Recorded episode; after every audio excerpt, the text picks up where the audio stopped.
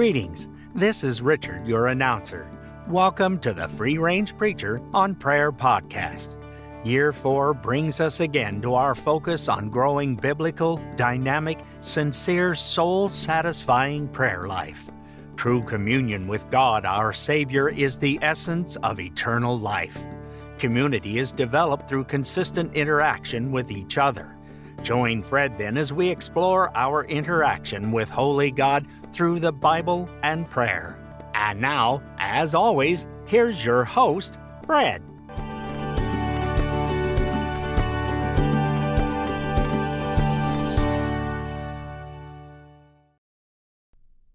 Welcome to the Free Range Preacher on Prayer Podcast.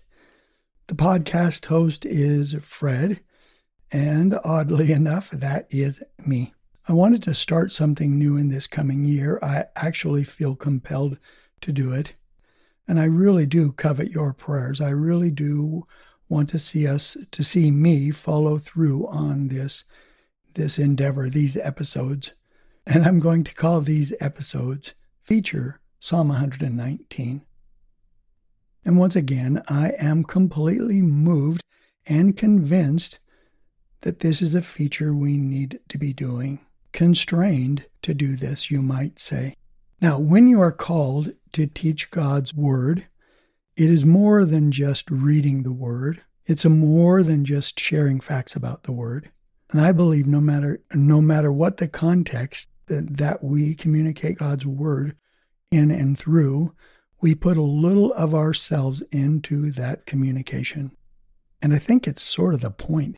I think that's why we have various teachers with the various backgrounds, is because we are supposed to, as teachers of the Word of God, put a little of ourselves in there. And actually, if it wasn't the point, we wouldn't need all the individual teachers, would we? But there is a danger, or can be a danger, because we can put too much of ourselves into that teaching. We can make it too much about us and not enough about God and His Word. And depending on the venue, the way that we are speaking, or the reasons that we are speaking God's Word, depending on that, we have more or less responsibilities to put some of ourselves into that teaching.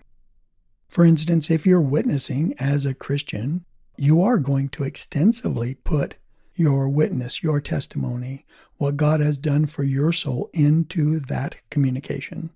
Preachers, one of the things that make them compelling to us is when they sprinkle at least a little bit of who they are into their teaching.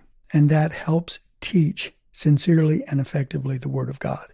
And again, if there wasn't any reason for a preacher or a professor or a missionary to communicate some of himself or herself, in some cases, through God's Word, then all we would need is maybe Augustine. We wouldn't need anybody else, but we do. And the preachers we really like, there's something compelling about them, which makes us listen. And God uses that, the compelling nature of that preacher or missionary or professor, to help communicate His Word. That's why He used so many writers in the whole Bible, don't you think? We get a bunch of, in fact, we get many different perspectives when we read through the Bible, not just one. It's all from God, but it comes through different perspectives, through different servants of His as they teach. In fact, I would like to steal, I do this a lot, from Hebrews. That is the way God works, through varied ways and varied people. We might say He works in various and sundry ways to teach us His Word. And He does everything that way. Our experiences are not cookie cutter and one-way things. They are fitted for us as individuals and prepare us for exactly what we need to do, which is different ministries for each of us. Now, for the podcast, we do heavily rely on witness. This is my witness, what God has done for my soul in and through prayer. And I have talked many times over the last 3 years about what God has done for my soul and how He is leading. And from the feedback that I get from our hearers and the satisfaction in my soul from the Holy Ghost as I do this, I think it's going to continue in that way. And I don't think it's at all hurtful. I think it's appropriate for the tenor of this podcast and what I'm hoping to do. But as we move into year 4, I would like in several different ways to get the Word of God incorporated purposefully in the episodes. And that's why I need your prayers, because I've made a plan and I am compelled to read through Psalm 119 section by section. And the plan that I have, I really want to carry through, and I want to make these with actually as little, having said what I said before, I want them to have as little of me in them as possible. So we will probably start with a short prayer at the beginning and the end. But I do believe that the Word of God is the active ingredient in our salvation and in our spiritual growth. I believe the Holy Ghost is the only one who truly enlightens us and opens up His Word to us. I mean, He uses teachers, but it is His Word that is at the center of all that. I believe that the plan of the Father, paid for by the Son, directs the Holy Spirit who dwells in us to open our eyes, our minds, and our hearts to His truth and to lead us in every step of our spiritual growth.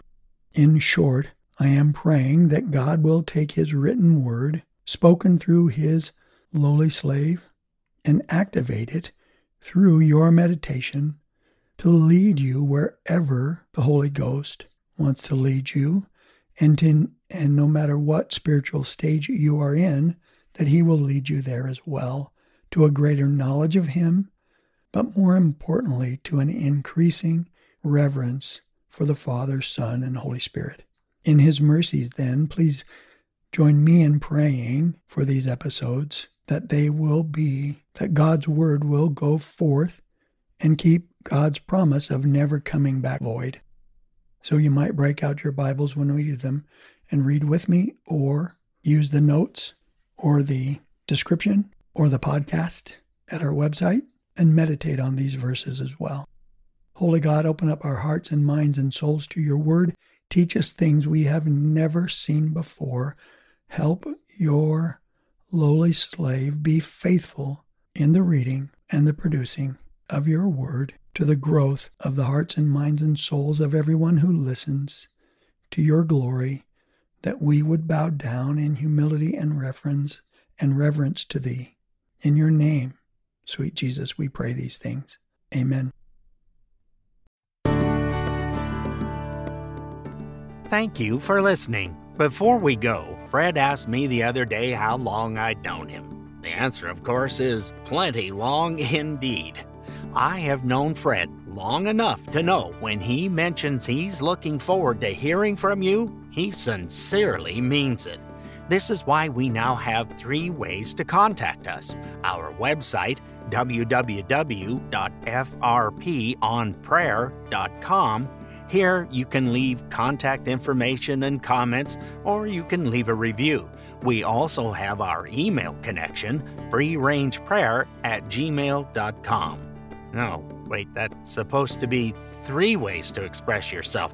Fred wrote this, and he's told me before he is not very good at math. So let's add number 3, shall we?